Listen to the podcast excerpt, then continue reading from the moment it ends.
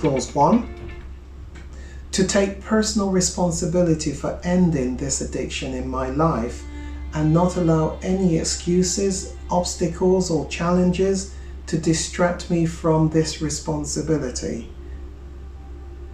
This is a promise you are making to yourself that you are going to end the behaviors in your life and no excuses, no obstacles are going to distract you to be honest, there can't be many things in your life that is more important right now than you achieving sobriety in your life because it's going to have its tentacles in so many areas, so many aspects of your quality of living life.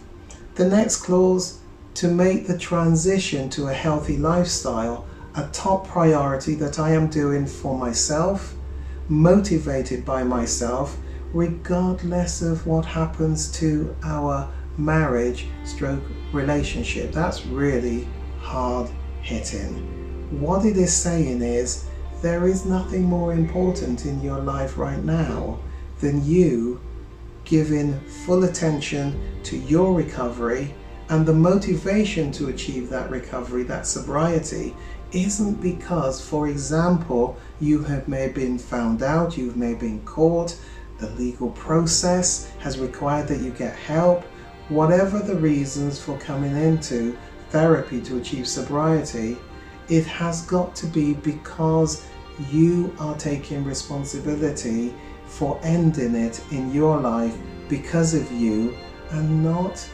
as a priority to save your marriage your relationship.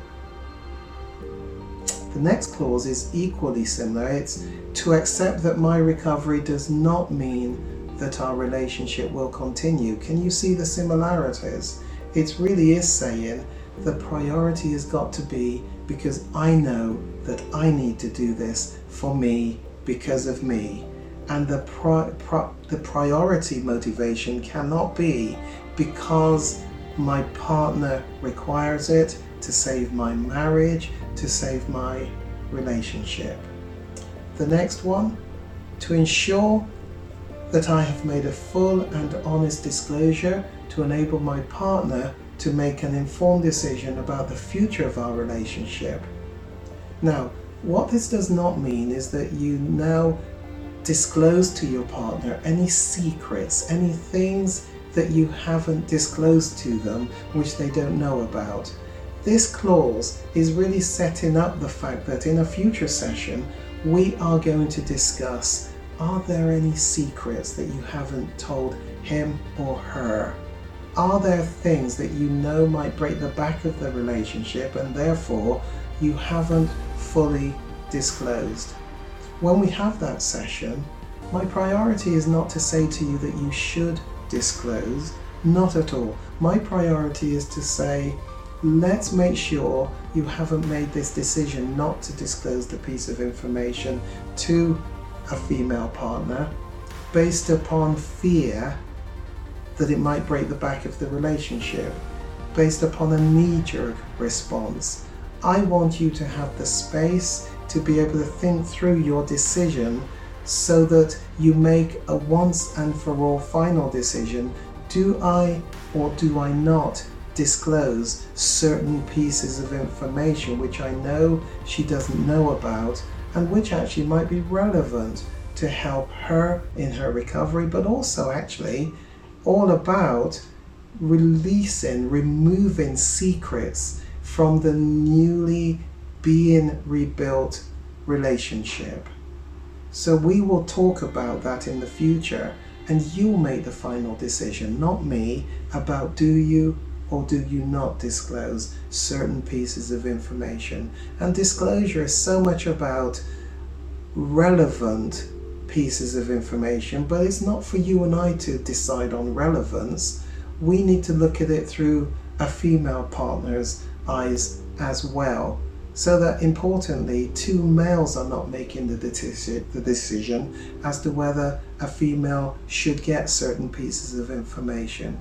We'll take a step back and look at would most other female partners need to know this for their recovery? Does this particular female partner need to have this? The detail is what becomes problematic. It's not about giving the detail, it's about giving enough for the person to make their own informed decisions. The next one is, is to accept that a healthy decision cannot be made about the future of our relationship until both of us have emerged from the shock of disclosure. And if you're in the early days of the disclosure of the behaviors, you potentially and your female partner certainly might be in a sense of trauma from that, the truest sense of the word trauma. And often we make decisions from knee jerk responses, and certainly trauma and distress is not the best place for making lifelong bridge, bridge burning decisions. Sometimes we need some space for the brain to equalize, for homeostasis, as we call it, to come back, where we can settle down and out of that place make better informed decisions. The next one, clause 6, is to invest the next six months to developing new life management skills and learning how to effectively use them. And for my clients who are doing the program on a weekly basis, it may well take some six months to finish the program. Typically, on a weekly basis, it will be a four month program, and then the last two sessions, spaced out over two or three week intervals, would be the giving of relapse prevention tools. And then I typically don't see a client then for another three months whilst you're out there just living life using the support structures, using the tools which I will have given and equipped you with, and hopefully you will be using. Number seven is to make decisions based upon long term health, not short term advantage. And the nature of sex addiction is, I often say, there's something about I see, I desire, I want, so I take. I see, desire, want, take. See, desire, want, take. And there's something about no longer having sufficient ability to delay gratification. Experiment was done around children and marshmallows. They were given a few marshmallows, but they had to look at them sitting around the table and if they did not eat them straight away they would be given much more much many more marshmallows there were some that made a decision no i love marshmallows i see those in front of me I'm going to eat those that I have now and forego any more in the future. There are those that decide, actually, I would prefer many more, and so they choose not to eat. Do you have the ability to delay gratification? The nature of sex, porn, love addiction is that individuals have found there's an area in your life that is now out of sync with the other disciplined areas.